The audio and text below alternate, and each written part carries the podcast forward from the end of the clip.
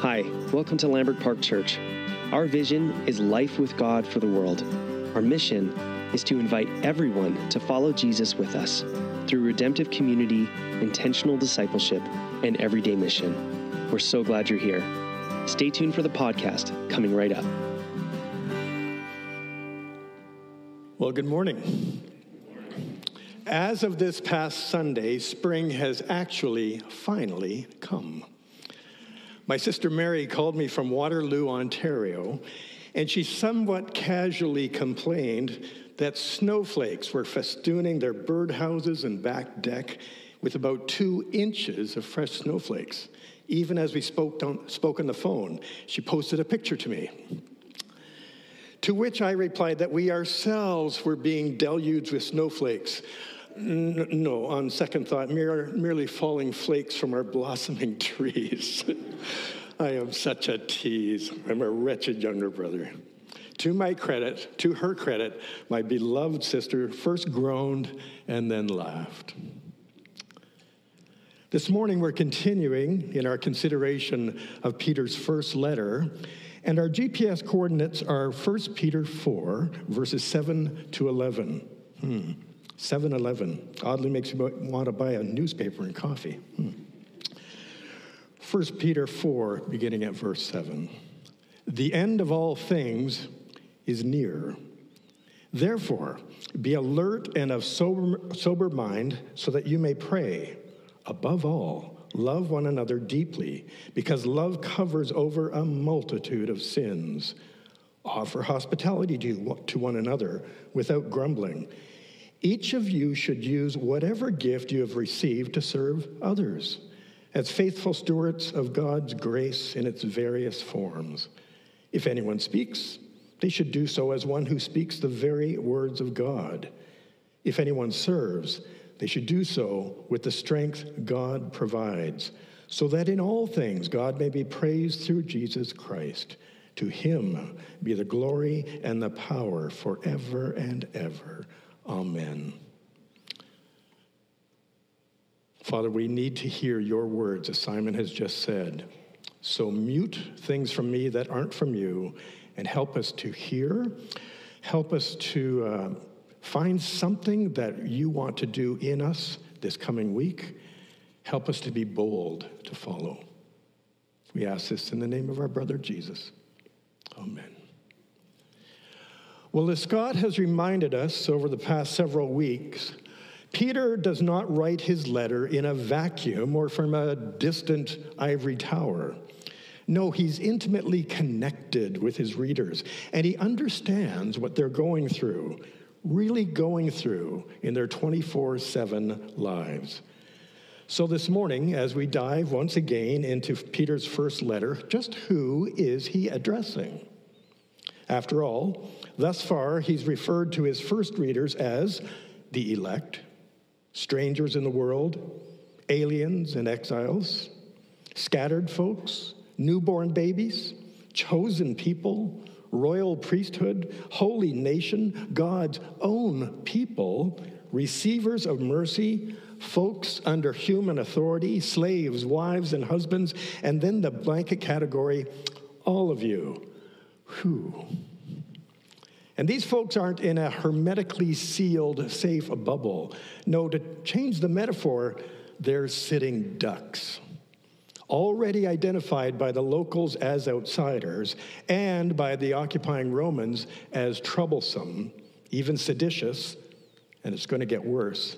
These folks stand out like a red flag to a bull. And as we'll see next week, as Peter's letter continues, they aren't just leery about not fitting in, they're undergoing a quote, fiery ordeal. That's who Peter is writing to. And it's not a one size fits all generic letter, but within a real life context to his readers then and to us again this morning in our own troublesome, discouraging, wearying times. That's the context of Peter's letter. It's good, don't you think, to have a sense of the, the jangledness, the unsettledness, the sheer unknowingness of what's next that Peter's first readers experienced. And although none of us would have planned it, we in 2022 can, perhaps unexpectedly, understand and commiserate with these first folks. Peter's first comment in chapter 4, verse 7 the end of all things is near. Or in some versions, the end of all things is at hand. You can almost hear the orchestra intoning dum, dum, dum. Sounds final, sounds dire, sounds catastrophic. But in retrospect, let's remember the time frame of his letters of his letter. For his first readers, the end of all things is near, understandably sounds like breaking news, soon to be realized. But we now live 2,000 years later, and his words still appear in his letter to us. So let's pause. Just let's just pause and consider for just a couple of minutes. Take a moment and consider, perhaps in conversation with someone seated next to you, or at home, or even alone. Think of this. If your news feed were in bold print and said, "The end of all things is near," what are some possible responses to that statement? And if you want to tease it apart just a little bit further, consider your response to the end of all things as near as a sudden crisis or as a lingering, lingering grind, or both. Two minutes, go.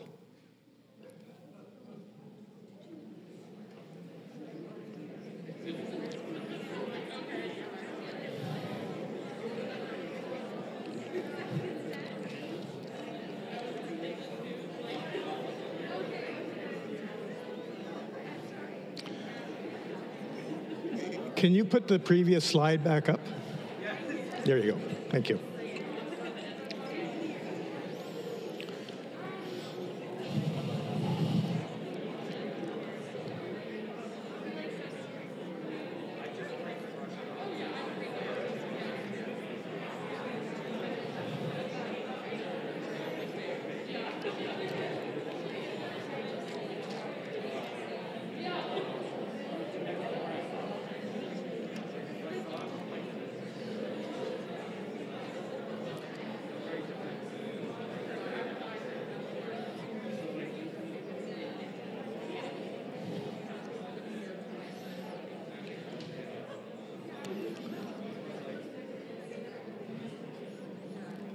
I, I love the buzz. I love the swell of conversation and then the slow muting of it. It's great.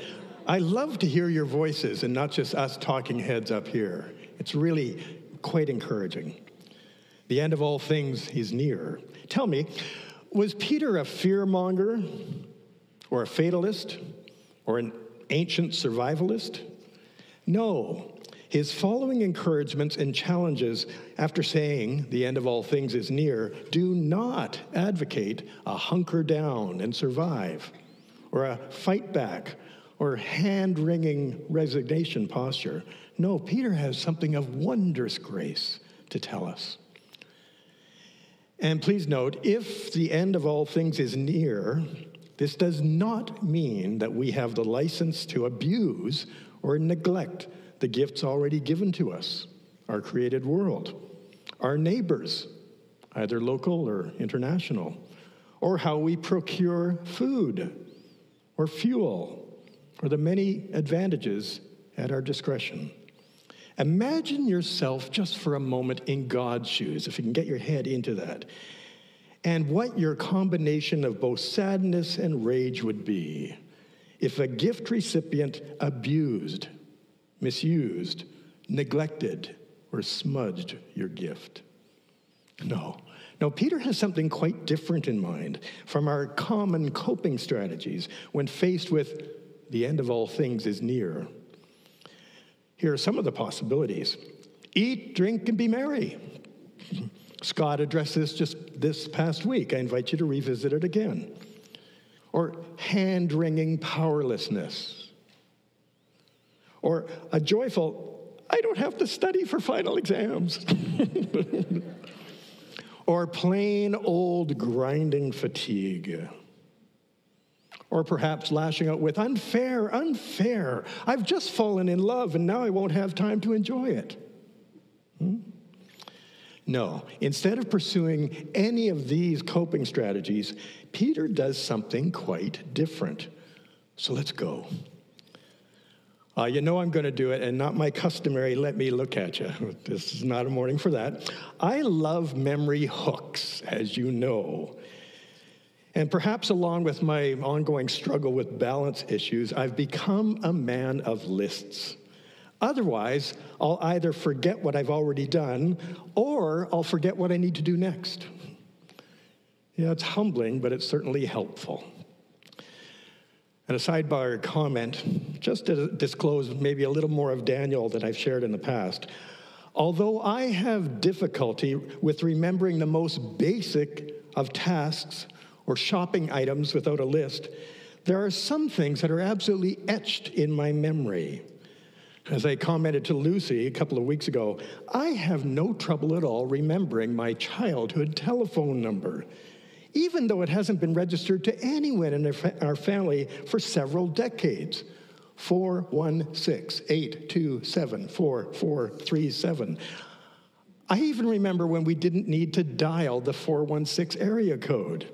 And earlier yet, when we were on a party line and just 4437 was sufficient. Hmm.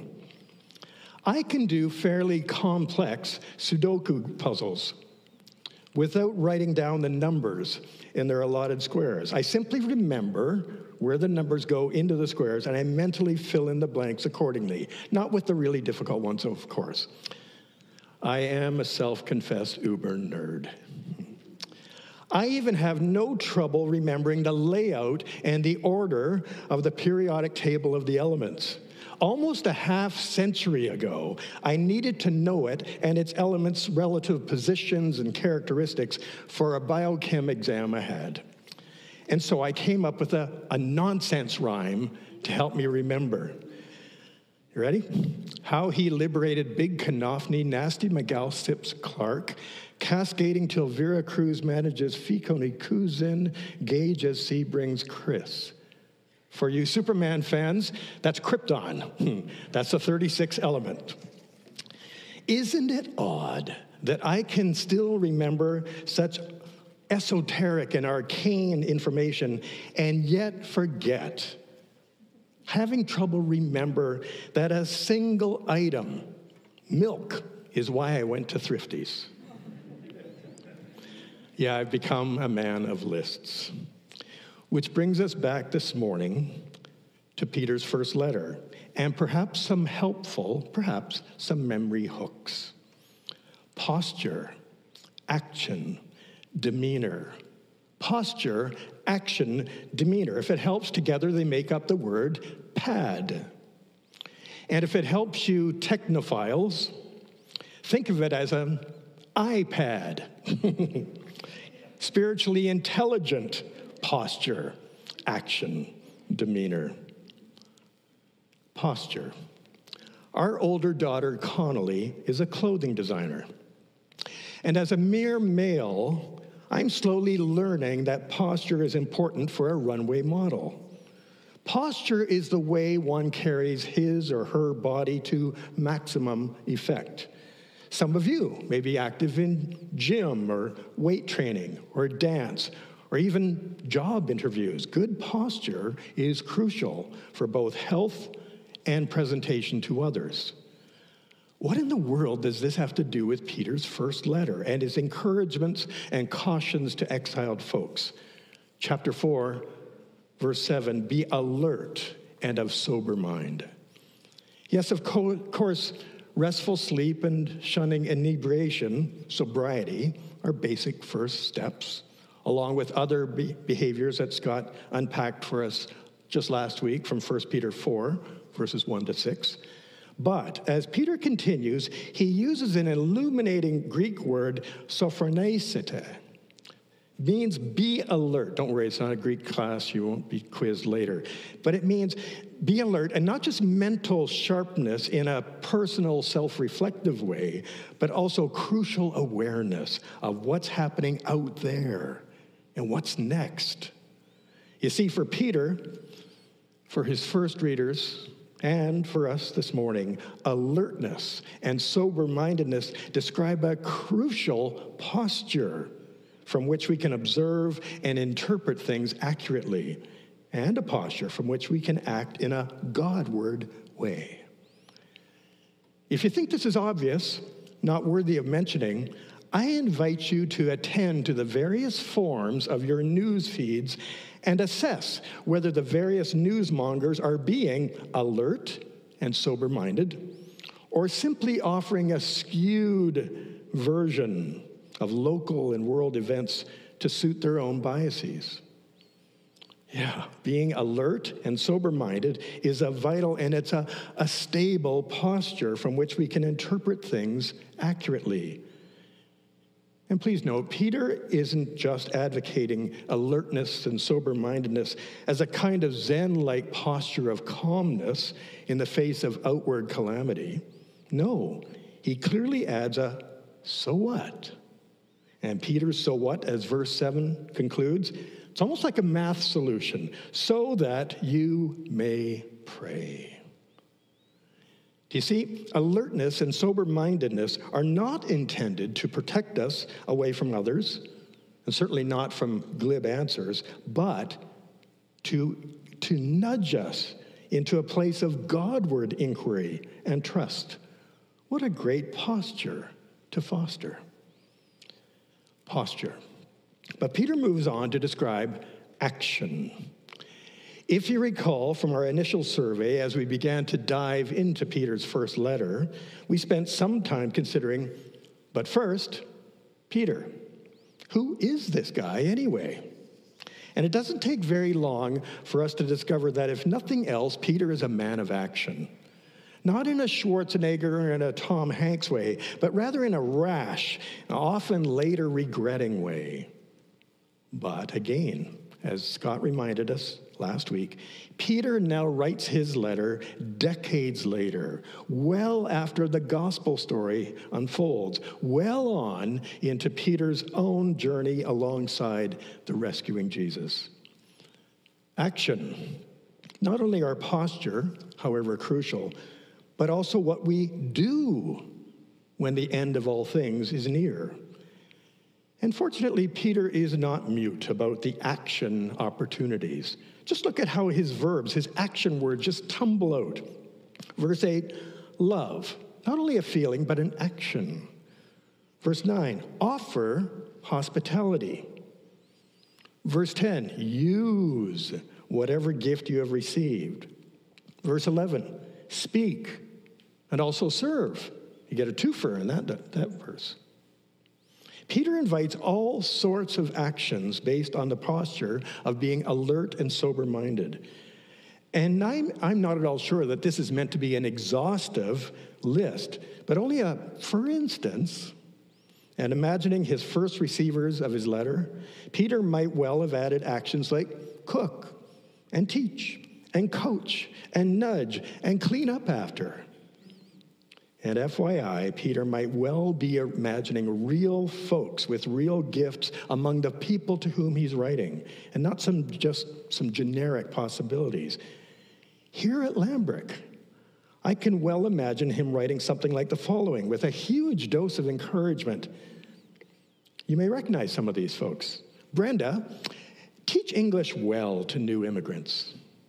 Lucy, Welcome newcomers in a way that only you can. Scott, teach well and with the authority of God. Wendy, help us notice the unnoticed and remind us of their needs. Simon, engage and befriend those who want to help with music and worship. Staff at Wiseways, help us know and pray about the kids and families under your care. Do you see? A posture of alertness and sober mindedness is crucial, but, but actual action, inaction, is crucial too. After all, many people are alert, but there's no rubber meeting the road. Action that meets their alertness. In fact, as you well know, in our increasingly connected world, at least in a virtual e sense, Many folks are content to simply respond online and not to act in a tactile, in person way. In my world, for instance, it's one thing to share a recipe online with a multitude of other folks, and yet, and yet, quite another to simply prepare and deliver a meal for a family where they really live. Hmm? Posture, be alert. Action, do something helpful. But now, our third bullet point, our third hook demeanor. Or if you prefer the more active and shorter word, how? Frankly, I thought that an acronym that said PAD would be more inviting than the one that said PAH, PA. PA might suggest being disgusted instead of being creative. Regardless, make, make what you will with the passage at hand, but acronyms aside, it is still the Word of God to us in 2022. So now posture, action, and now demeanor. How? Here's where Peter really unpacks things for his first readers and for us again this morning, March 2022. Yes, our posture, alertness, and our action, love, offer, use, speak, serve, they find their warm bloodedness and kind heartedness, not merely their physicality. Look how Peter tumbles out, not just with the why or the what, but the how. Verse 8 love each other deeply. Verse 9 without grumbling. Verse 10 as faithful stewards. Verse 11, as one who speaks God's very words and and with the strength that God provides. Why? Why? Is it enough to just get the job done, especially during troubling times? After all, we might well argue, I'm getting on with a troubling task at hand. Come on, Peter, ain't that enough? But Peter adds, and not incidentally as a throwaway phrase in verse 11, so that in all things God may be praised through Jesus Christ. Why? So that in all things God may be praised in Jesus Christ. Did you hear that? Peter says to us again, so that, do all this stuff, so that God may be praised through Jesus Christ. You see, simply doing the job doesn't cut it. If we are to echo, posture and action and demeanor of Jesus himself, Although some church stained glass windows and icons unintentionally mute this, Jesus is much more warm blooded and intentionally embedded and ah, sacrificially given than we could ever, ever expect or imagine. You and I may think we know the scope, the parameters of his rescue mission to humankind, but he's far more invested in us and in our Godward direction and growth than we could ever imagine. And if you think I'm only blowing sunshine at you during what might, might be especially grueling times for you, if you hear that I'm only focusing on the positive aspects of Godward relationship, please, please hear me. God is not at all interested in our squeaky clean, sanitized relationship posture, action, demeanor. He wants the all, all of us to engage with the all of Him. I may have shared this with you before, but it bears repeating, especially if your own life isn't particularly rosy right now. We have a family member who was ravaged for several years with a gripping mental and physical health condition that threatened their very life and our family life together. It was precisely there and then that my Godward prayers and even somewhat raw complaints found their voice. But you see, many of the biblical Psalms, many of the gospel vignettes, and many of Peter and his pals' experiences are raw and telling and illuminating, sometimes with a stricken fist raised heavenward. And yet, and yet, I never, ever had a sense that God was revulsed by me or my supposed lack of reverence. Instead, I had and I continue to have the distinct sense that the real God was finally meeting the real me. Hmm? Do you catch Peter's? Remember, fisherman Peter, publicly denying Jesus, Peter, unexpectedly embraced and grateful Peter. Do you catch his grateful gush of appreciation to his rescuer? I'm sure it wasn't just a one off cathartic thank you, but a continuing life posture as we read in his letter. That's why Peter and the other New Testament letter correspondents, they fairly gush. It's the only word I could think of. They gush a grateful doxology, doxology a Godward praise in the middle of real life, as verse 11 concludes To him, Jesus, be the glory and power forever and ever. Incidentally, this is where many scholars suggest that the longer version of the Lord's Prayer comes from. When I was a schoolboy in the old days, some of you may recall, now a half century ago, even longer, when we still recited the Lord's Prayer in our regular, plain old public school classroom, hmm, we didn't stop where the gospel writers Matthew and Luke conclude Jesus' template for prayer. Jesus finishes with, but deliver us from the evil one. We always continued with, For thine is the kingdom, and the power and the glory forever and ever. Amen. And here, here in Peter's first letter, chapter 4, verse 11, we get a hint of how these two prayers were linked. To him, Jesus, be the glory and the power forever and ever. Amen. So to recap posture, be alert. Action, do something helpful. Demeanor, serve in the same way Jesus does, with warmth and love, and not begrudgingly. And why? Why? Verse 11, so that in all things God may be praised through Jesus Christ. As we close, I invite you to listen again to Peter's words of today's scripture in Eugene Peterson's paraphrase, The Message. It may catch you in a new way, and if it helps, you may want to close your eyes as the words of God flow over you and around you. 1 Peter chapter 4, verses 7 to 11. Everything in the world is about to be wrapped up, so take nothing for granted. Stay wide awake in prayer. Most of all, love each other as if your life depended on it. Love makes up for practically anything. Be quick to give a meal to the hungry, a bed to the homeless, cheerfully.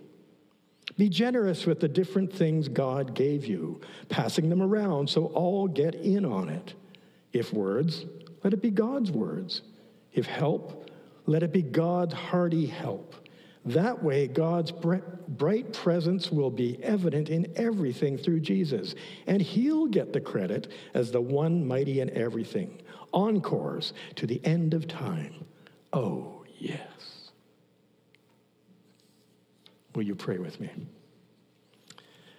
Father, you know far better than we do that we live in ever changing, ever shifting times, and yet you are never surprised or shaken by personal and world events. And so we want to be careful to notice and appreciate that just as Jesus renamed a plain old fisherman Simon to Peter the rock, you, you are our stable rock, our refuge, our comfort during unsettledness. Oh, dear Father, Abba, Papa. We revel that your own posture is constant alertness to us. Your action is always gracious and wise toward us. You are endlessly creative, endlessly caring, endlessly loving as we stumble our way along. And so we simply say, Thank you. Uh, would you help us to stretch beyond ourselves and do the experiment of imitating Jesus and his action, his demeanor toward others in our coming week ahead? Would you remind us that ours is not an endless drudgery, but in, that indeed the end of all things is near until, until we are embraced in your prepared place of sheer and endless bliss?